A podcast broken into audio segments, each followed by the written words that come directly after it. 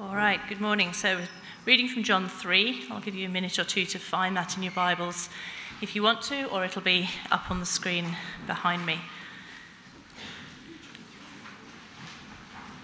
John 3. We've got John 2 up there, but I'm going to be reading John 3, starting at verse 1. if we've got the wrong ones on the, on the slides, then maybe I'll just, I'll just read it. We can switch that off.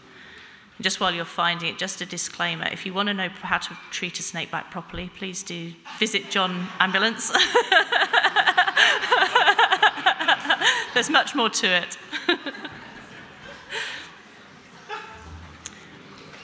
All right, let's read from John 3.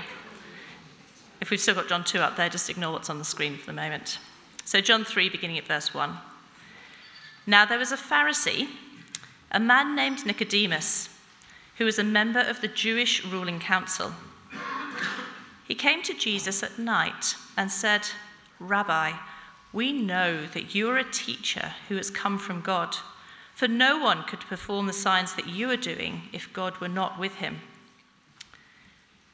Jesus replied, Very truly I tell you, no one can see the kingdom of God unless they are born again. How can someone be born when they're old? Nicodemus asked. Surely they cannot enter a second time into their mother's womb to be born. Jesus answered, Very truly, I tell you, no one can enter the kingdom of God unless they are born of water and of the Spirit. Flesh gives birth to flesh, but the Spirit gives birth to spirit. You should not be surprised at my saying you must be born again. The wind blows wherever it pleases. You hear its sound, but you cannot tell where it comes from or where it is going. So it is with everyone born of the Spirit. How can this be? Nicodemus asked. You are Israel's teacher, said Jesus, and you do not understand these things? Very truly, I tell you, we speak of what we know, and we testify to what we have seen but still you people do not accept our testimony. I've spoken to you of earthly things and you do not believe. How then will you believe if I speak of heavenly things? No one has ever gone into heaven except the one who came from heaven, the Son of Man. Just as Moses lifted up the snake in the wilderness, so the Son of Man must be lifted up, that everyone who believes may have eternal life in him. Well, thank you, Alexa. Well, that is how the most famous Bible verse of all time, John chapter 3, verse 16, is introduced. Most of us will have heard of this verse before. For God so loved the world that he gave his one and only Son, that whoever believes in him shall not perish but have eternal life. John 3:16. Now, even though most of us know it and love it, my guess is that none of us, when we hear it, are interpreting it thinking, oh, well, the key to understanding is that Jesus is the snake. And yet, that is precisely the key that Jesus gives to crack open this verse. Which means if we're not thinking that, there is more for us to grasp. And we need to pray. Let's pray. Father in heaven, open our eyes and give us a hunger to understand this profound truth so beautifully captured in this verse. Please speak to us afresh and give us humility to listen. In Jesus' name, amen. So, our aim is to think carefully on John chapter 3, verse 16, and to do it freshly. But before we get there, Jesus clears the ground. When a builder comes to a place and builds a new building on a site, they have to first clear the ground. They have to knock over what was previously there, they have to remove the rubble, they have to dig out the old foundations, and then lay new ones. That is what Jesus does for us in his conversation with Nicodemus. Nicodemus carries some deeply held beliefs which are similar to ones we hold, and Jesus brings a whopping big sledgehammer to them. Why does he do this? He does it because some of our beliefs are wrong and they blind us. And because unless he clears them away, he can't build the good building that he wants to in verse 16. Unless we've got the right foundations, we just won't get it. Or even if we think we'll understand, there'll be parts that we don't, and then we'll mistake the good news of John 3:16 for bad news. For example, many people come to John chapter 3 verse 16 and think, "You know, this is so wonderful. Jesus is describing God as a God of love. And if that's the case, then God could not condemn anyone, meaning everyone automatically has eternal life. But that is not right because Jesus does not say that. What he says is, whoever believes in him shall not perish, but have eternal life. And then that immediately raises the question well, what about those who don't believe? What happens to them? And because we know people like that and we don't want anyone to perish, we, we assume to ourselves that people on balance are spiritually okay or at least neutral. And then we tell ourselves that God should accept them. And if this verse is saying that He won't, then you see what's happened. Instead of this verse being good news, we interpret it as bad news. What has just happened? The answer is we've elevated some core beliefs which are not true and which blind us to the better news. And so Jesus says, first, before we come to the better news, we need to take a sledgehammer to some of our core hard truths, held truths. Uh, the first one being entering God's kingdom, we think is easy, but Jesus says, no, entering God's kingdom is harder than we think. The test case for this is Nicodemus, who we think should be acceptable to God. He's religious, but without being a professional. He's not a priest, he's not paid to do it. He's got standing, he's a member of the Jewish ruling council. Jesus calls him the teacher of Israel. And yet he's not so full of himself as not to be open to God. He seeks out Jesus. He's the one Pharisee who does so. He goes to him at night. And it's obvious to Nicodemus that God is with Jesus. And you put all that together and you think if anyone's going to heaven, this has got to be the guy. But just as Nicodemus finishes his polite introduction to Jesus, Jesus cuts through all of that and he brings down his sledgehammer and he just says, Very truly, I tell you, which is like me saying, You know, I'm going to speak to you a core truth which you need to understand. He says, No one can see the kingdom of God unless they are born again. And Nicodemus protests, but Jesus hits him with another sledgehammer. Verse 5, he says, Very truly, I tell you, it's, just, it's not just that no one can see the kingdom of God, if no one can enter the kingdom of God unless they are born of water and of the Spirit. Two sledgehammer blows. He's knocked out the foundations from under Nicodemus. What's Jesus saying? He's saying, seeing God's kingdom, entering God's kingdom is neither automatic nor natural. It's not automatic. We like to think it's automatic. You remember Shane Warne's memorial at the MCG? how all Australia tuned in, Australia's golden boy, and how often people spoke of him as being in heaven. Now, you take that statistic, Shane's service, you multiply it by 3,000, which is the number of Australians who die each week, you get the number of times that view is trotted out in memorial services around Australia each week. Because who of us has ever been to a memorial service where anyone has said anything different? Oh, they've just obliterated. Oh, they're in hell.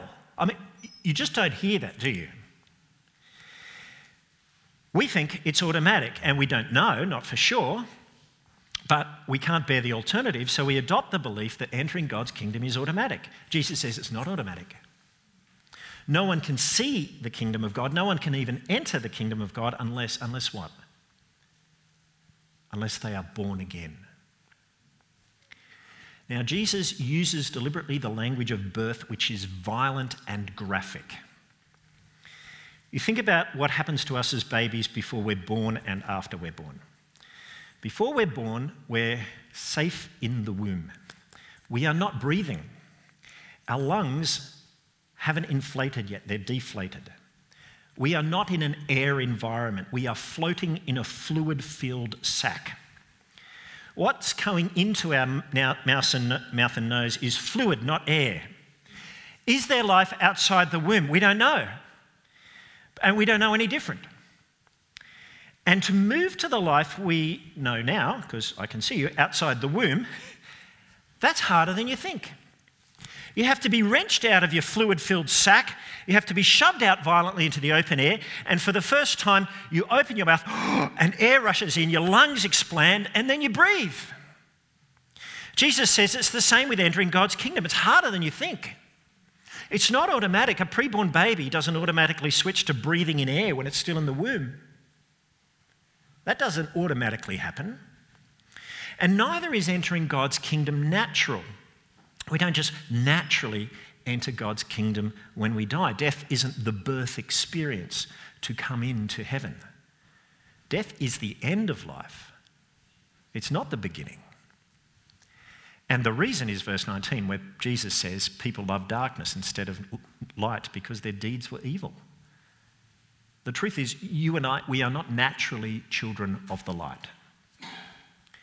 No, says Jesus, to enter the kingdom of God, something supernaturally radical has to happen to you. The only way that you'll get in is to be born again, or literally born from above, birth the second time. We need to be born again. What is this? Jesus describes it in verse 5 as being born of water and the Spirit, or in verse 8, being born of the Spirit. He's describing the same thing using slightly different terms. What is it? Okay, is being born of water and the Spirit, is that speaking about our physical birth when the birth waters break and then a spiritual rebirth? Well, that bit's right. But why tell people who've just been physically born that they need to be physically born? That's just redundant, right? So others have said maybe what he means when he says being born of water and the Spirit, it refers to being baptized in water and then being baptized in the Holy Spirit by speaking in tongues. And both of those have to happen for you to enter the kingdom of God. That is a worse interpretation. This is double legalism. That violates the crucial full stop at the end of John 3:16. Uh, if you hear someone being legalistic, saying, unless you do this, uh, you won't go to heaven. Tell them to meditate on the meaning of the full stop at the end of John chapter 3, verse 16. It says a lot, that full stop. There's no adding to the gospel, you see. In the end, the best place to understand what Jesus refers to by being born of water and the Spirit, or being born of the Spirit, being born again, is Ezekiel chapter 36. This is the one place in the Bible where water and spirit are mentioned together to describe the same thing. There, God speaks of a time when He would sprinkle clean water on sinners and they would be clean. When He would cleanse us from all our impurities and from all our idols, giving us a new heart and a new spirit, removing from us our heart of stone and giving us a heart of flesh. And he says, That will happen when I put my spirit in you and I move you to follow me from within. Being born of water and the Spirit means to be washed, to be purified through a spiritual rebirth which God, the Holy Spirit, brings upon us. Now, if you're taking notes, you might want to also check out Titus 3, verses 4 to 7. Jesus says, without this cleansing the Spirit brings, um, you've got no hope. But with it, you are a new person. Without it, you cannot enter the kingdom of God. Entering God's kingdom is harder than you think. It's not automatic, nor is it natural. But you can get in, but it requires you being born again, being born of the Spirit. Something radical has to happen from God in your life. Now, how? Nicodemus says, we, we can't enter a second time into our mother's womb. I mean, it's a fair point. I mean, how, how do you get born again? Jesus says, okay, you've, you've been speaking of earthly things, now let me speak to you of heavenly things. In earthly terms, entering God's kingdom is harder than we think, but from a heavenly point of view, entering God's king- kingdom is easier than you think. Time now for an exercise. Up here is John chapter 3, verse 16. Ding! Thank you. It's also in your leaflet on your outline. I want everyone to take a pen, whether it mentally or physically, and underline what you think is the biggest word in that sentence. Look at it, think about it. What is the biggest word? Okay, now I'm going to ask people to call out their answers, but if you've done the Bible study on this, you're not allowed to call out. Okay? okay, so anyone who hasn't yet done the Bible study, you can call out. And you'll be giving yourself away, but that's all right. There's grace. All right, so what do you think is the biggest word? Gave. Gave. That's a whopping big word. Thank you. Sorry? Whoever. Yes, it's open to anyone. God. Yes, he's wider than a universe or something and deeper than a submarine or something. Sorry? Loved. Believes. Believes. There's so many big words there, aren't there? Um, I mean, next slide, thanks. You know, there's, there's a lot there. You know, loved, world, world's a big word, gave, whoever, perish, that's a big word we don't want to mention, eternal, it's very long. For my money, the biggest words in that verse are the smallest ones. For, so, and in. They may be small words, but they are the biggest. I'm going to go through them. The first word is for. We jump over it. We just think it's not there. We treat it like it's just an inverted commas or the beginning of something. But it is there and it's a connecting word, and it tells us the reason verse 16 exists is to explain the statement before it of how we can be born again. Jesus says, No one has ever gone into heaven except the one who came from heaven, the Son of Man. So, okay, he's, he speaks with authority because he's the Son of Man from heaven. But then he starts speaking about an obscure moment mentioned in the Old Testament involving a snake. It doesn't seem particularly heavenly, but according to Jesus, he is. He's now speaking of heavenly things. He says, Just as Moses lifted up the snake in the wilderness, so the Son of Man must be lifted up, that everyone who believes in him may have eternal life. He's likening himself to a snake. Now we squirm because immediately we think of the serpent in the Garden of Eden. That's the wrong snake. Jesus is referring to a bronze snake that Moses made in the book of Numbers. The Israelites had been wandering in the desert, they'd been grumbling, catastrophizing everything, forgetting that God had already showed his commitment and power to them. He saved them from Egypt with outstretched arm, a mighty hand, miracles. He provides manna in the wilderness. He provides quail to eat. He provides them water from the rock. And now they are hungry and thirsty again. But instead of asking Moses to intercede, please, please may you ask the Lord to provide for us as, you, as he has done in the past. Instead, they grumble. And there's no thankfulness, there's no regard for the Lord, there's no trust in him, there's just selfishness.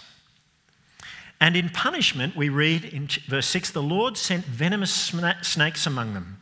They bit the people, and many Israelites died. The people came to Moses and said, we, we sinned when we spoke against the Lord and against you. Pray that the Lord will take the snakes away from us. So Moses now prays for the people. And then the Lord says to Moses, Make a snake and put it up on a pole, and anyone who is bitten can look at it and live. And so Moses made a bronze snake and put it up on the pole. And then, when anyone was bitten by a snake and looked at the bronze snake, they lived.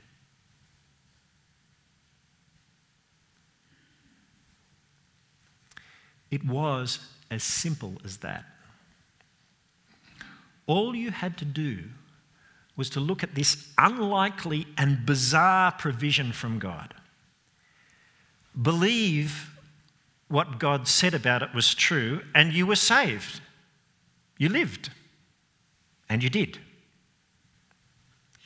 It was totally effective. It made no distinction between those who were deserving and those who weren't.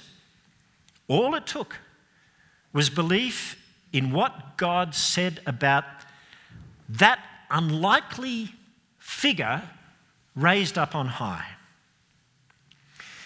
Jesus said, just as Moses lifted up the snake in the wilderness, so the Son of Man must be lifted up, that everyone who believes in him may have eternal life. Now, on one level, the point is very clear. The cross is God's unlikely way for us to be saved. And we need to know that we're perishing and we need to look to Jesus raised up on the cross, believing that if we do, we will be saved. We need to take that step of faith. You can't be saved without it, as Jesus says in John 3:16. It's those who believe who will not perish, but have eternal life. Whose is that? Thank you for that encouraging tune. okay. Sorry, Dave. So it seems really clear, but on another level, it's confusing. Why the snake? Why doesn't God tell Moses to make an image of something a bit nicer? Why must they look at a snake? We'll get to it. And also, what does this story of the snake in the wilderness say about what God is like and his motivation towards us? Is God only wrath and anger because of our sin? Jesus explains uh, what made God provide these ways to be saved was not his anger, but his deep, deep love. He says, For God so loved the world. He explains, you see, the snake thing. He says, God so loved the world that he gave his one and only Son. And now we get to the second big word so. How can you grasp the size of God's love for you? David, honestly, take it outside because it's not worth it. Good. Just, right. How can you grasp the size of God's love for you? We can only get a sense of it when we look at how much God loves his son. There are three moments in the Gospels where God the Father blurts out from heaven uh, to the world what he thinks about his son. Each time he is bursting with pride. At the start of Jesus' ministry, when Jesus was baptized, he, he's coming up out of the water, and at that moment, heaven opens and the Spirit of God descends on him, and the God the Father flings open the trapdoor of heaven and he audibly shouts out, and people can hear these words. He says, This is my Son, whom I love, and with him I am, I am well pleased. The Father's heart full to bursting with love and delight and pride in his Son so much so he yells out from heaven so that the world will know. You know, in the Bible, this is rare. He's only spoken once, one other occasion like this, audibly with all the people hearing. It was when the Israelites were at Mount Sinai and they heard God speaking his Ten Commandments. God doesn't speak like this often. And then it happens again at the baptism, and then again in Matthew chapter 17 next, where Jesus is transfigured on the mountain. Thanks, next slide. His face is shining like the sun, his clothes are white as light. And then when Peter sees Moses and Elijah also there and talking with Jesus, you know, Peter suffers a bad case of foot in mouth. He, he, he suggests, well, the situation could be improved by m- making three shelters for, you know, one for you, one for Moses, one for Elijah. He doesn't know what he's saying. But he's sort of spoken as if Jesus is first among equals. And then the Father corrects that. He speaks audibly from heaven This is my Son, whom I love. And with him, with him, I am well pleased. Listen to him. The Father's heart again bursting with pride and delight about his Son. It happens a third time in John chapter 12. Jesus knows the time has come for him to go to the cross. He prays that the Father would glorify his name, to which the Father then blurts out from heaven, I have glorified it, I'll glorify it again. And listening, we can sense the Father's pride in his Son, who prays such a prayer at that moment, knowing he's going to die. You see, the Father so loves his son, he'd give him anything, anything. Except, of course, the time that he didn't. On the night he was arrested, we see Jesus in the Garden of Gethsemane pouring out his heart to his Father. I think in the most ardent, honest, selfless prayer ever prayed. He'd been going to Jerusalem. He'd been telling his disciples what would happen when he got there. He, he knew he was going to suffer, die, and on the third day rise. But now, with that moment of crucifixion now only hours away, knowing what he's about to face, Jesus looks at it. He doesn't want to go through with it.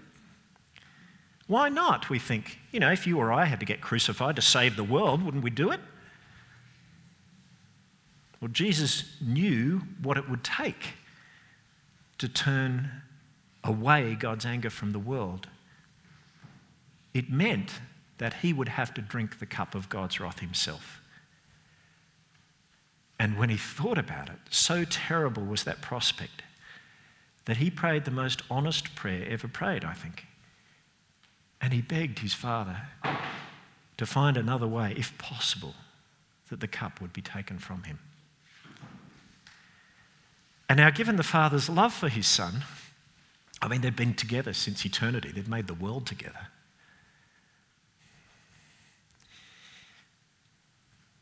Given how much the Father loves the Son, and they were like this, and hearing his Son ask this once, twice, three times, pouring him, himself out And three times adding the words, Yet not what I will, but what you will. I think, I think that's the most selfless prayer ever prayed, by the way. Here's, here's what I really want. But what I want, even more than that, is for what you want to happen. Well, I guess if the father had been proud of his son before, his heart would have been exploding with love now, which would have only increased his desire to grant what his son asked for. And now we begin to see that so much did God love the world that instead of saying yes to his son at his son's most dire moment, he stayed silent. You can hear the story of the snakes sent to punish the Israelites, and we can hear of the judgment on the cross and think, what sort of God is motivated by anger and judgment? And if you ask that question, you've got God completely wrong. Anger wasn't the Father's motivation in offering a different way out, it was love for a world that hated him. And when we see the love the Father has for the Son, we begin to get a measure of his love for us. See, Jesus explains, for God, he so loved the world that he gave his one and only Son, that whoever believes in him shall not perish but have eternal life. To which the right response is to take the cross seriously, which brings us to the third big word in. We've already heard Jesus highlighting the importance of belief in verse 15.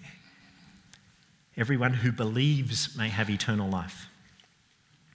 To which we want to say, excellent, all people have to do is to hear about the good news, to hear about the cross, and they'll be saved. No. Because there's a world of difference between believing information about the Son and believing in the Son. There's only a three letter difference there, but it's a world apart. When you believe in the Son, you're looking to Him not just as a fact, an interesting thing that God did in history, but you're believing that He is your one and only hope, that He is everything you need, sent from God to save you, and without Him, you are going to perish. Absolutely certainly. But with Him, you're fully saved because He's your Savior through and through. That's what belief in the Son means. That's what Jesus goes on to say in verse 17. He says, God did not send his Son into the world to condemn the world, but to save the world through him. He's the Savior for all the world, you see. Excellent, we think. He's the Savior for everyone, those who believe in him, those who don't believe in him. No. You go back to the Israelites in the desert. I want you to imagine yourself one of them. You've been bitten by a death adder. The venom is pumping through your body. You're feverish. Your blood is beginning to leak out of your pores of your skin. You are totally unable to save yourself. Fever's taking hold, and your, your, your mind's going a bit crazy. And then you're told, Good news! God told Moses to make a bronze serpent on a pole. It's just over there. You can see it's in the middle of the camp. Look at it, believe, and you'll be saved. Now, every Israelite had heard about the snake. And yet there were some who thought this is ridiculous. How can looking on a snake on a pole reverse the effects of the toxins in my body? And today people can think, how can believing in a man who was crucified 2,000 years ago somehow change my eternal status with God? That's ridiculous. Everyone heard about the snake, but it was those who doubted who perished. Hearing about the snake wasn't enough, they had to believe in it. And so too with the cross, hearing about the Son of Man lifted up, and you've all heard it, it's not enough. You have to each look to Jesus and believe in him. No one else can do it for you. You have to do it. And we can't get away from this. That little word in describes the difference between those who perish and those who have eternal life. Verse 18 Whoever believes in him is not condemned, says Jesus. But whoever does not believe stands condemned already because they have not believed in the name of God's one and only Son. So you see where this is going. We need to become reborn, which Jesus has said is harder and easier than we might think. It's harder, it's not automatic entering God's kingdom, and it's not natural. It's simply not true that everyone automatically goes to heaven when we die. And if we don't believe it, look again at John 3:16 and ask yourself what is the default condition for people in that verse? The default condition is that we will perish. It's not automatic that we're going to heaven. Now, to enter God's kingdom, it's harder than you think. We need to be born again. How? Jesus says it's easier than you may think. All you need to do is look to Jesus lifted up to, for you and believe in him. And so the question I want each of us to ask ourselves is Have I? Have I done that? Have you? Now, if you haven't, I want to finish with one final thought. And this is really the key, I think, to the whole passage that Jesus is the snake. You see, why did God tell Moses to make a snake and not something else? What was it about that that was special in its symbolism? Well, what was the snake to the Israelites? In the story of Numbers, the snakes were God's agent of judgment on the Israelites, sent by God to punish them. So, in telling the Israelites to look to a bronze snake on a pole and live, God was saying to the Israelites, Look to this agent of judgment lifted up for you. Now, why would God ask them to believe in their agent of judgment to save them? That doesn't make sense, does it? Well, it doesn't make sense until we come to Jesus, the Son of Man, who is lifted up to die for us. Let me explain. Jesus, when he speaks of himself being lifted up, he's very specific about what term he uses to describe himself. He calls himself the Son of Man. Now, why? Well, it's because of who the Son of Man is. Who is the Son of Man? The Son of Man is God's ultimate agent of judgment. He's the one who will be judging people on Judgment Day, not the Father, but Jesus, the Son of Man precisely because he has that role as the Son of Man. You remember Matthew 25, Jesus said, The Son of Man will come in his glory and all his powerful angels, and he will sit on his throne, and all the nations will be gathered before him. This is Judgment Day. And he will separate people one from another, as a, se- as a shepherd separates sheep from goats. And those on his right, he'll say, Come and receive your inheritance prepared since the creation of the world. Come and take your place in the kingdom of the Father. And on his left, he'll say, Depart from me, you are cursed, into the eternal fire prepared for the devil and his angels. Who does this? It's the Son of Man. In other words, he's like a snake. He's the agent of judgment sent from God to judge us. And yet, verse 14, Jesus says, just as Moses lifted up that snake in the wilderness, so the Son of Man must be lifted up. Think about it. Knowing that the one lifted up for you is your judge, and he was lifted up to die for you, that gives you complete assurance. Because think of the alternative, right? Suppose for a moment that Jesus died on the cross as our Savior, He was our Savior, but the end times judge was someone else, not Jesus. Well, you front up to the judge. How do you know that having a Savior who's Jesus is enough? What's not to say that you're going to stand before your judge and the judge will have a different opinion and say, there's more needed? That is why Jesus, being the snake, is good news. Our agent of judgment, he was lifted up to become our Savior. Our judge, the one who will judge us, he has become our Savior. So when we stand in front of our judge, it's not someone else, it's the one who's taken the judgment away, the Son of Man who was lifted up, who bled and died to turn God's wrath away from you and it fell on him. He took it all and he bore it until it was gone. Now, why would God do that? Because he so loved you, Ken. He so loved you, Paul, Daisy, Nick, Michael. He so loved you, CJ. He so loved you, Heather. He so loved you that whoever believes in him will not perish, but have eternal life. So you see what we've got to do. You've got to realize that without him, you're perishing. It's harder than you think to enter God's kingdom. But it's easier than you think. You've got to look to Him raised up and take that step of believing in Him. You've got to be born again to enter the kingdom of God. Have you? Look to the Son. It's easier than you think. I think Richard's going to lead us in a time of prayer. Thanks, mate.